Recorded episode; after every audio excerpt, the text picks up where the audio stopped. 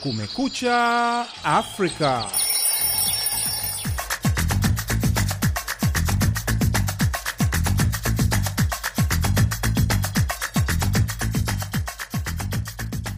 Hujambo mpenzi msikilizaji, popote unapotusikiliza. Hii ni Kumekucha Afrika kutoka idhaa ya Kiswahili ya Sauti ya Amerika, Washington DC. Karibu katika matangazo ya leo Jumatano, tarehe mosi Februari mwaka wa 2023. Jina langu ni Patrick Nduimana na mimi ni Idi Ligongo. Tunasikika kupitia redio zetu shirika kote Afrika Mashariki na Maziwa Makuu, ikiwemo Plus 255 Global Radio Dar es Salaam, Storm FM Geita, Radio Racom Bunagana DRC, Radio Rurale Kanyabayonga, Sayare Radio Eldoret Kenya, Lulu FM Malindi na UBC, pamoja na mtandao wetu wa VOA Swahili.com.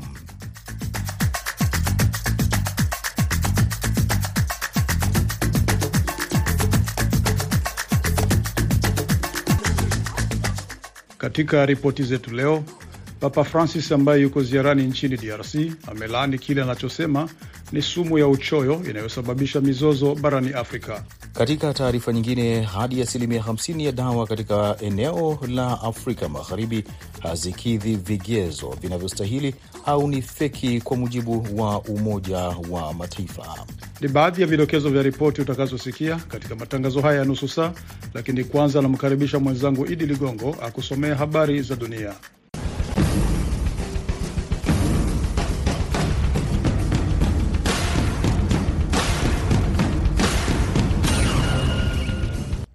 Zifuatazo ni habari za dunia kutoka idhaa ya Kiswahili ya Sauti ya Amerika. Msomaji ni mimi Idi Ligongo. Serikali ya Somalia imepeleka maelfu ya wanajeshi wapya iliyowaandikisha katika mataifa jirani kwa ajili ya mafunzo ili kuboresha jeshi katika mapambano dhidi ya wanamgambo wa Al-Shabab, kwa mujibu wa mshauri wa usalama wa taifa wa rais wa Somalia. Katika mahojiano maalum na VOA, mshauri huyo Hussein Sheikh Ali amesema Somalia imepeleka wanajeshi elfu tatu kwa kila nchi za Eritrea na Uganda katika wiki kadhaa zilizopita. Amesema kwamba wanajeshi zaidi ya elfu sita watakaoandikishwa watapelekwa Ethiopia na Misri. Ameiambia VOA kwamba wanataka kuwa na wanajeshi 15,000 walio tayari katika mwaka huu wa 2023. Mazungumzo yake ya VOA yalikuwa ya ana kwa ana akiwa jijini Washington, ambapo alikutana na maafisa wa Marekani ili kutafuta uungwaji mkono zaidi kwa Somalia. Kiongozi mwenye nguvu wa washirika wa Al-Qaida katika eneo la Sahel amekuwa katika mazungumzo ya siri na makundi yenye silaha kaskazini mwa Mali ambayo yanaungwa mkono na Islamic State, kwa mujibu wa vyanzo vya karibu na mkutano huo. Mwanajihadi huyo ni Yad Aghali mwenye asili ya Kituareg ambaye anaongoza kundi la GSIM ambalo limekuwa likipambana na kundi lililojitangaza lenye ushawishi ndani ya Sahel la Islamic State. Siku za hivi karibuni amekuwa akifanya mikutano kaskazini mwa Mali ikijumuisha na viongozi wa makundi ya wenye silaha ambayo yamekuwa yakipambana kwa vita kali na kundi la wanajihadi la Islamic State. Kwa mujibu wa chanzo, wamethibitisha kuhusu kufanyika kwa mazungumzo, lakini hawakutoa maoni yoyote kutokana na tetesi zinazoongezeka kwamba GSIM itajiunga na makundi hayo. Hadi asilimia 50 ya dawa katika eneo la Afrika Magharibi hazikidhi vigezo vinavyostahili au ni feki, Umoja wa Mataifa ulionya Jumanne katika ripoti kuhusu biashara haramu ya bidhaa za matibabu ambayo inaweza kusababisha dawa za kuua wadudu kutofanya kazi au maambukizi ya magonjwa hatari, huku pia ikidhoofisha uaminifu katika mifumo ya afya. Ripoti kamili na Patrick Nduwimana. Kati ya Januari 2017 na Disemba 2021 takriban tani 605 ya bidhaa za matibabu zilikamatwa huko Afrika Magharibi katika operesheni za kimataifa. Ofisi ya Umoja Mataifa kuhusu dawa za kulevya na uhalifu UNODC imesema ingawa kuna kasoro katika kuripoti kuhusu biashara hiyo haramu na huenda idadi ya dawa hizo ikawa juu zaidi. Kote eneo la kusini mwa jangwa la Sahara, hadi dola milioni 44.7 zinatumiwa kila mwaka kutibu watu waliotumia dawa kushi za malaria au zisizokidhi vigezo vinavyostahili, ripoti hiyo imesema. Na hadi vifo laki mbili na elfu sitini na saba vinahusishwa kila mwaka na matumizi ya dawa za malaria zisizokidhi vigezo, kulingana na takwimu za shirika la afya duniani zilizotajwa na ripoti hiyo. Mbali na hatari ya bidhaa gushi na dawa zilizotengenezwa vibaya ambazo hazifanyi kazi na mbaya zaidi kusababisha maambukizi ya magonjwa hatari, ripoti hiyo imeonya pia juu ya dawa halali kutumiwa kwa njia zisizoidhinishwa. Unaendelea kusikiliza habari hizi za dunia kutoka idhaa ya Kiswahili ya Sauti ya Amerika ikitangaza kutoka Washington DC. Waziri wa ulinzi wa Ukraini Oleksi Reznikov alitembelea Paris kwa mazungumzo na viongozi wa Ufaransa Jumanne ya kutoa msukumo wa kupata ndege za kivita kusaidia Kiev kukabiliana na uvamizi wa Rusia wa mwaka mzima. Maafisa wa Ukraine wametoa mwito kwa washirika wake wa magharibi kupeleka ndege ili kupambana na mashambulizi ya Rusia, lakini mpaka sasa mwito huo umekabiliwa na hali ya wasiwasi. Alipoulizwa na wanahabari kama Ufaransa inafikiria kupeleka ndege za kivita nchini Ukraine, rais wa Ufaransa Emmanuel Macron Jumatatu alisema kwamba hakutakuwa na kitu kama hicho ambacho kimehadiwa, lakini akaeleza masharti kadhaa kabla ya jambo hilo halijachukuliwa. Yanajumuisha ndege kutogusa ardhi ya Rusia na kusababisha kuongezeka mtafaruku na kwamba haitadhoofisha uwezo wa jeshi la Ufaransa. Rais wa Marekani Jumatatu alisema Marekani haitapeleka ndege zake za F16 nchini Ukraine. Na Marekani Jumanne imeishutumu Rusia kwa kukiuka mkataba wa udhibiti wa silaha za nyuklia START, ikisema kwamba Moscow ilikataa kuruhusu shughuli za ukaguzi ndani ya Rusia, mkataba ambao ulikuwa ni nguzo muhimu ya katika juhudi za udhibiti wa silaha za nyuklia baada ya vita baridi ulianza mwaka elfu mbili na kumi na uliongezwa mwaka elfu mbili na ishirini na moja kwa miaka mitano zaidi. Inaweka kiwango cha mwisho cha idadi ya vichwa vya nyuklia vya kimkakati ambapo Marekani na Rusia inaweza kutumia kwa makombora ya ardhini na makombora ya nyambizi. Kwa pamoja mataifa mawili bado yanajumuisha takriban asilimia 90 ya vichwa vya nyuklia duniani.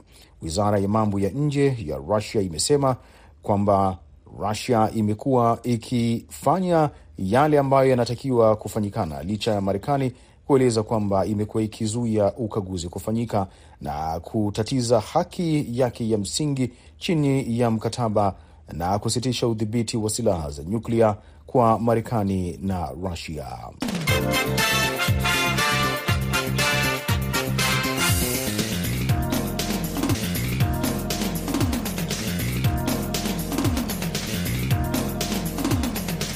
Papa Francis amelaani kile alichokiita sumu ya uchoyo inayosababisha mizozo barani Afrika alipoanza ziara yake nchini Jamhuri ya Kidemokrasia ya Kongo Jumanne, akisema nchi tajiri zinapaswa kutambua kwamba watu wana thamani zaidi kuliko madini yaliyo chini yao. Patrick Ndwimana anaisoma ripoti ya shirika la habari ya Reuters. Maelfu ya watu walishangilia alipokuwa akisafiri kutoka uwanja wa ndege hadi mji mkuu wa Kinshasa akiwa ndani ya gari lake la Pop Mobile, huku wengine wakiondoka kwenye nafasi zao kukimbizana na gari lake, wengine wakiimba na kupeperusha bendera. Lakini hali ya furaha, mojawapo ya mapokezi mazuri zaidi ya safari zake za nje, iligeuka kuwa huzuni wakati Papa mwenye umri wa miaka 86 alipozungumza na viongozi kwenye ikulu ya rais. Alilaani aina mbaya za unyonyaji ambazo sio za ubinadamu nchini Kongo, ambapo utajiri mkubwa wa madini umechochea vita, watu kuhama makazi yao na njaa. Ondoeni mikono yenu DRC, ondoeni mikono yenu Afrika. Acheni kuinyonga Afrika, sio mgodi wa kugawa au eneo la kuporwa. Kongo ina baadhi ya akiba zenye thamani zaidi duniani za alimasi, dhahabu, shaba, cobalt, bati tantalum na lithium, lakini hizo zimechochea mizozo kati ya wanamgambo, wanajeshi wa serikali na wavamizi wa kigeni. Uchimbaji madini umehusishwa pia na unyonyaji usio wa kibinadamu wa wafanyakazi, wakiwemo watoto na uharibifu wa mazingira. Ni jambo la kusikitisha kwamba ardhi hizi na kwa ujumla bara nzima la Afrika zinaendelea kustahimili aina mbalimbali mbali za unyonyaji. Sumu ya ulavi imepaka almasi zake damu.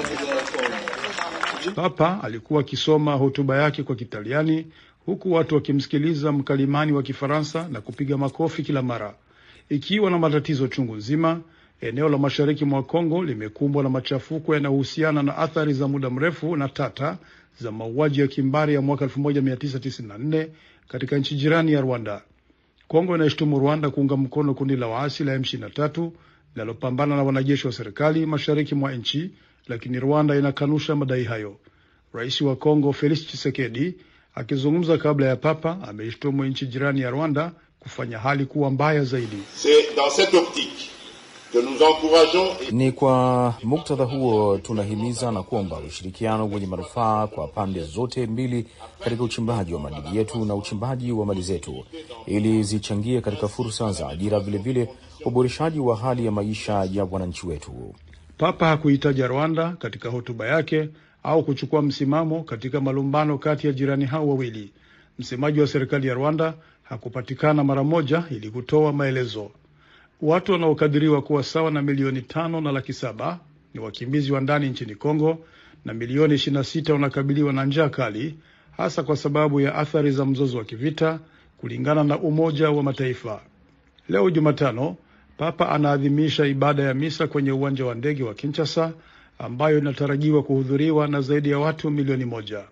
Atakutana pia na waathirika wa machafuko kutoka eneo la mashariki. Francis atakuwa Kinshasa hadi siku ya Ijumaa ambapo baadaye atasafiri kuelekea Sudani Kusini, nchi nyingine inayokumbwa na mzozo na umaskini.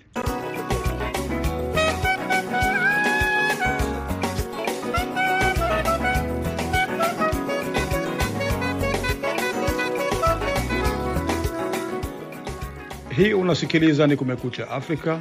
Idi Ligongo anakusomea habari zaidi za dunia.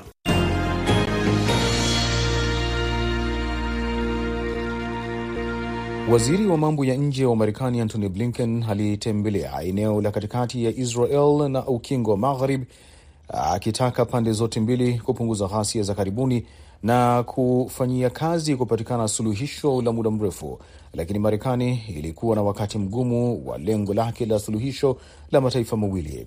Blinken alikutana na waziri mkuu wa Palestina Mahmud Abbas Ramallah baada ya mkutano wa mapema wa Jerusalem na waziri wa ulinzi wa Israel Yoav Gulant ambaye amemhakikishia ahadi ya Marekani ya usalama kwa Israel kuwa ipo madhubuti. Blinken aliahidi dola milioni 50 za usaidizi wa uchumi kwa Palestina kwa kipindi cha miaka miwili ijayo juu ya msaada wa dola milioni 890 ulioahidiwa awali na huduma za kazi za simu za 4G katika ukingo wa Magharibi. Na Beijing imefikia kinga ya muda na mlipuko wake wa COVID-19 unakaribia kumalizika, afisa wa afya wa mji amesema Jumanne, katika ishara nyingine kwamba wimbi la virusi hivyo vya China linamalizika. Maambukizi yalikumba taifa hilo lenye idadi kubwa zaidi ya watu ulimwenguni toka chama tawala cha kikomunisti kilipoondoa kwa ghafla sera, sera ya maambukizi sifuri ya COVID-19 mwezi uliopita. Hospitali zilijaa wagonjwa, sehemu za kuchomea maiti zilifurika katika miji mikubwa ikijumuisha Beijing, licha ya kwamba kiwango cha mlipuko imekuwa ni vigumu kuthibitishwa kutokana na taarifa rasmi kuaminika kuwa ndogo ikilinganishwa na hali halisi ya maambukizo, lakini kumekuwa na ishara ya maambukizi kupungua, huku serikali wiki iliyopita ikisema kwamba idadi ya vifo vya COVID-19 nchini kote imeshuka kwa karibu asilimia 80 toka Januari.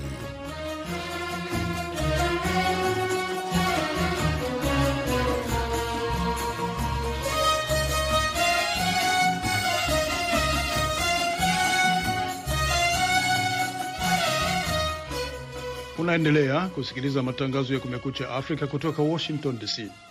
Waendesha mashtaka nchini Kenya wamemfungulia mashtaka mwanaume anayedaiwa kuwa mpenzi wa zamani wa mwanaharakati wa mapenzi ya jinsia moja Edwin Chiloba kwa mauaji yake.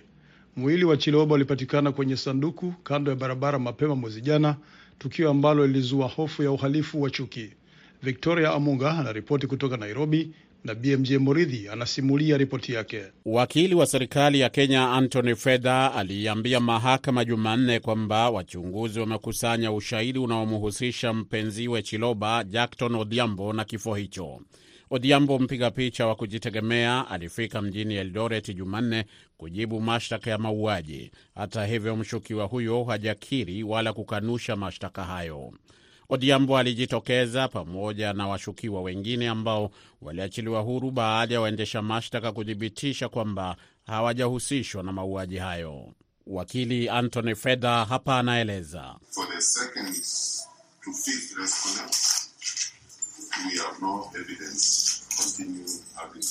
Kwa mshukiwa wa pili hadi watano hatuna ushahidi wa kuendelea kuwaweka rumande, wanaweza kuachiliwa, isipokuwa kwa mshukiwa wa pili, watatu na wanne bado tunawahitaji kuripoti kwa afisi ya mwendesha mashtaka mjini Eldoret mara moja kwa mwezi kwa muda wa miezi mitatu ili kurekodi taarifa zaidi. DCI ni kurugenzi ya uchunguzi wa jinai nchini Kenya.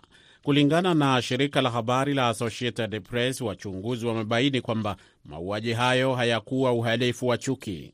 Shirika hilo lina ripoti zaidi kwamba wachunguzi wanaamini eh, kwamba mauaji hayo yalihusiana na mapenzi ya mzunguko wa watu watatu.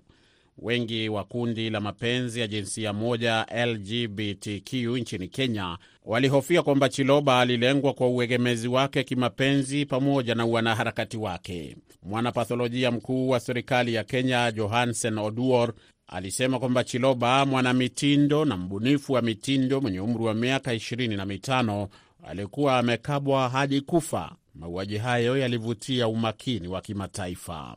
Msemaji wa wizara ya mambo ya nje ya Marekani Ned Price alihimiza mamlaka nchini Kenya kuchunguza kwa kina alihimiza mamlaka ya Kenya kuchunguza kwa kina kisa hicho.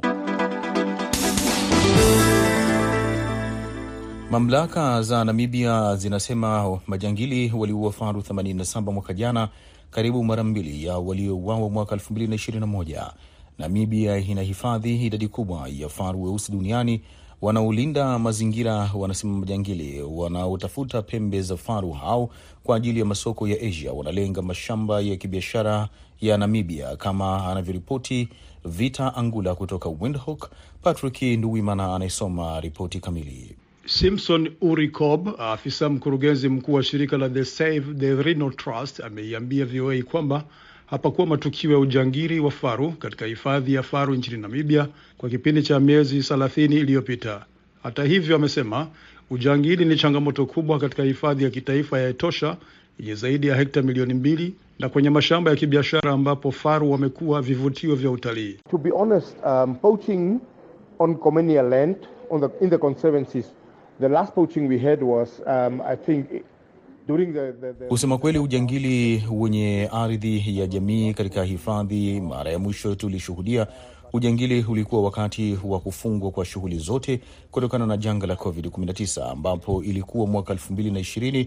Huo ulikuwa ujangili wa mwisho tuliouona katika hifadhi yetu, lakini ujangili bado unaendelea Etosha na kwenye ardhi ya watu binafsi, na huko ndiko majangili wanalenga sasa. Wiki iliyopita kamati ya bunge kuhusu rasilimali za asili ilikutana na wadau mbalimbali katika sekta za utalii na mazingira kujadili kuongezeka kwa ujangili.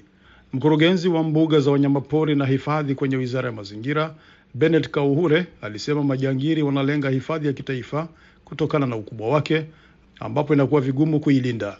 Different syndicates uh, operate in the country targeting rhinos wherever they exist. Makundi mbalimbali ya wahalifu yanaendesha shughuli zao chini ya kiwalenga faru popote walipo, na wakipata fursa nyingine ndogo watashambulia na watashambulia tena. Msemaji wa wizara ya mazingira Romeo Muyunda amesema ingawa matukio ya uwindaji haramu wa ndovu yalipungua sana katika miaka kadhaa iliyopita, ujangili wa faru bado ni changamoto kubwa.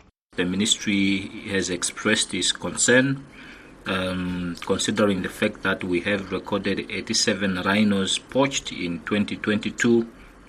Um, this is, um, Wizara ilieleza wasiwasi wake kwa kuzingatia ukweli kwamba tumerekodi faru 87 waliouawa mwaka 2022. Ni wazi kuwa hii ni kati ya idadi kubwa zaidi, lakini siyo idadi kubwa zaidi ya ujangili ambao tumerekodi. Tulikuwa na faru 43 waliorekodiwa mwaka 2020 na vilevile faru 45 mwaka 2021 na faru 84 mwaka wa 2018 na hadi sasa mwaka huu ni faru mmoja tu aliyeuawa. Ujangili ulipunguza idadi ya faru weusi barani Afrika katika miongo ya hivi karibuni, na mnyama huyo anachukuliwa kama kiumbe kilicho hatarini. Namibia ina faru weupe 800 na faru weusi 1800.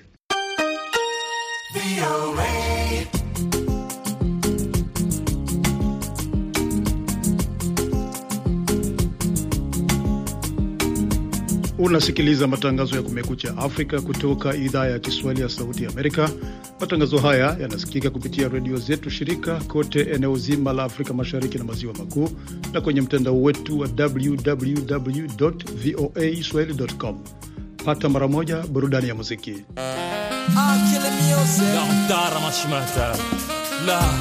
Wanawake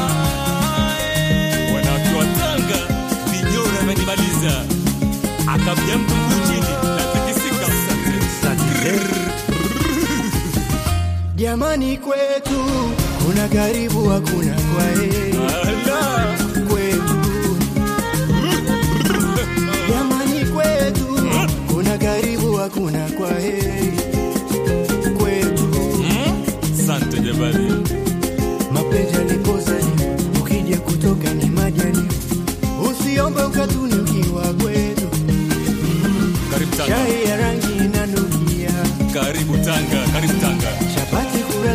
unazihesabia. Kwetu tumejaliwa mapishi, mapishi, mama, mapishi, mapishi, mapishi.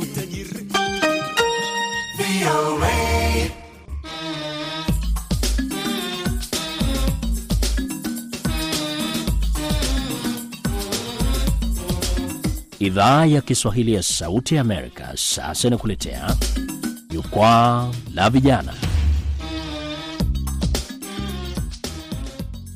Na leo katika jukwaa la vijana tunaangazia tatizo la ukosefu wa ajira miongoni mwa walio katika umri wa kati ya miaka 15 na 34 huko juu.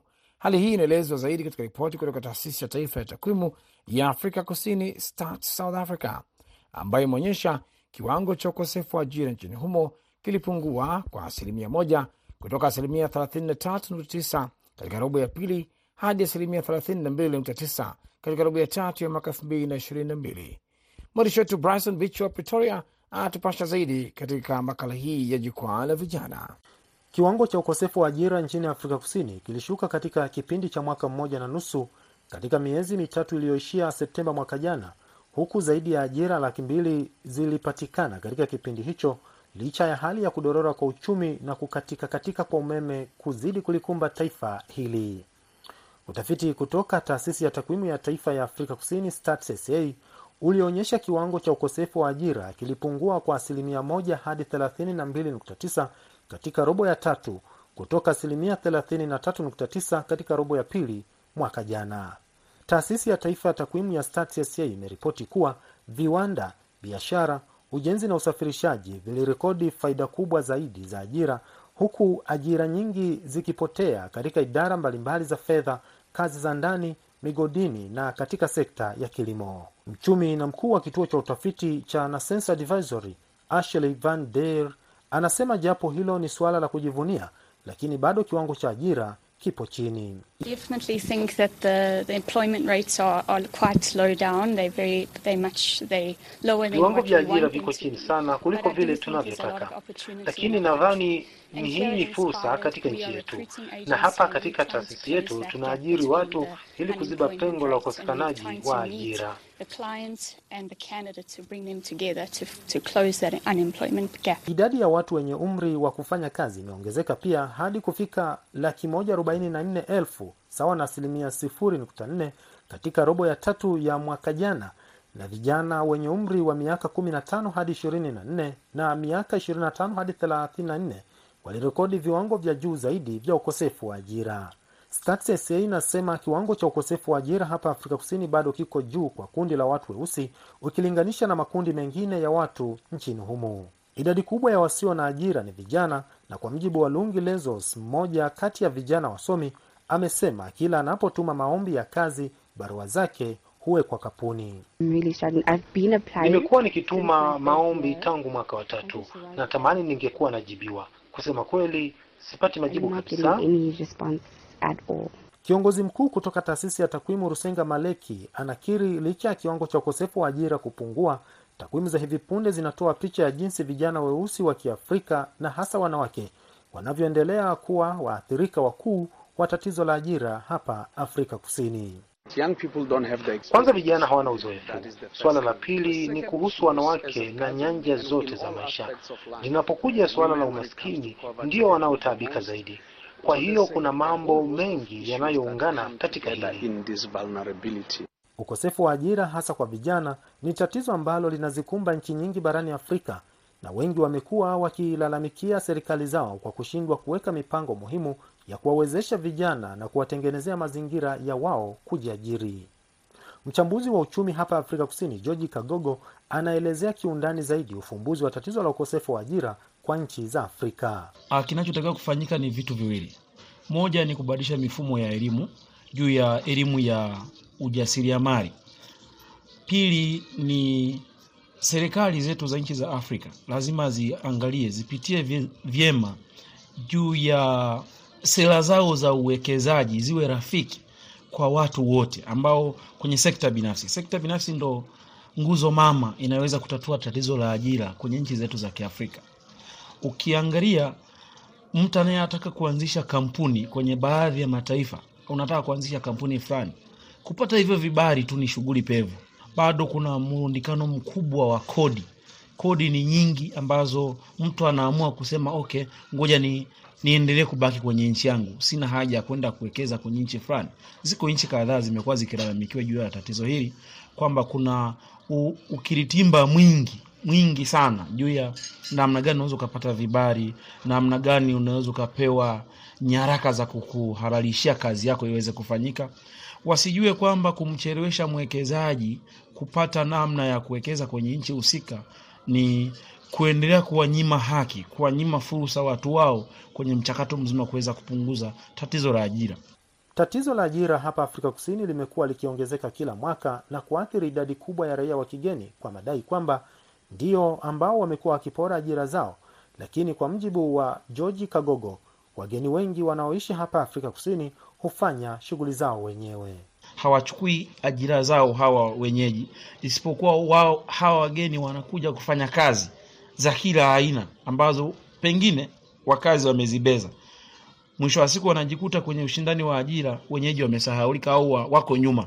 Akizungumza katika maadhimisho ya chama cha ANC yaliyofanyika Januari 8 mwaka huu katika jimbo la Free State, Rais Cyril Ramaphosa alisema mamilioni ya vijana wa Afrika Kusini wenye umri kati ya miaka 18 na 35 hawako katika ajira, elimu au mafunzo, na alisema lazima serikali iendelee kuweka kipaumbele cha kuwaajiri vijana.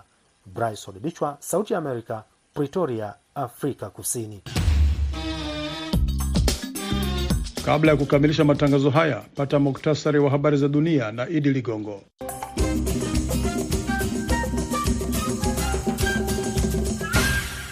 Serikali ya Somalia imepeleka maelfu ya wanajeshi wapya walioandikishwa katika mataifa ya jirani kwa ajili ya mafunzo ili kuboresha jeshi katika mapambano dhidi ya wanamgambo wa Al-Shabab, kwa mujibu wa mshauri wa usalama wa taifa wa rais wa Somalia.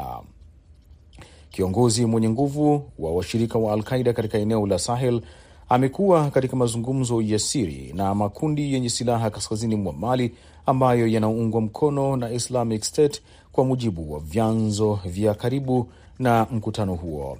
Waziri wa ulinzi wa Ukraine Oleksi Reznikov alitembelea Paris kwa mazungumzo na viongozi wa Ufaransa Jumanne ya kutoa msukumo wa kupata ndege za kivita kusaidia Kiev kukabiliana na uvamizi wa Rusia wa mwaka mzima. Marekani Jumanne imeshitumu Rusia kwa kukiuka mkataba wa udhibiti wa silaha za nyuklia START, ikisema kwamba Moscow ilikataa kuruhusu shughuli za ukaguzi ndani ya Rusia. Waziri wa mambo ya nje wa Marekani Antony Blinken alitembelea eneo la katikati ya Israel na ukingo wa Magharibi, akitaka pande zote mbili kupunguza ghasia za karibuni na kufanyia kazi kupatikana kwa suluhisho la muda mrefu, lakini Marekani ilikuwa na wakati mgumu wa lengo lake la suluhisho la mataifa mawili. Matangazo ya alfajiri kutoka idhaa ya Kiswahili ya Sauti ya Amerika yanakamilisha muda wake kwa leo. Kwa niaba ya wote walioshiriki kufanikisha matangazo haya, msimamizi BMJ Muridhi, mwelekezi wetu Jumbe Hamza. Naitwa Patrick Nduimana, hewani nimeshirikiana na Idi Ligongo. Kwa pamoja tuna wageni tukiwatakia asubuhi njema.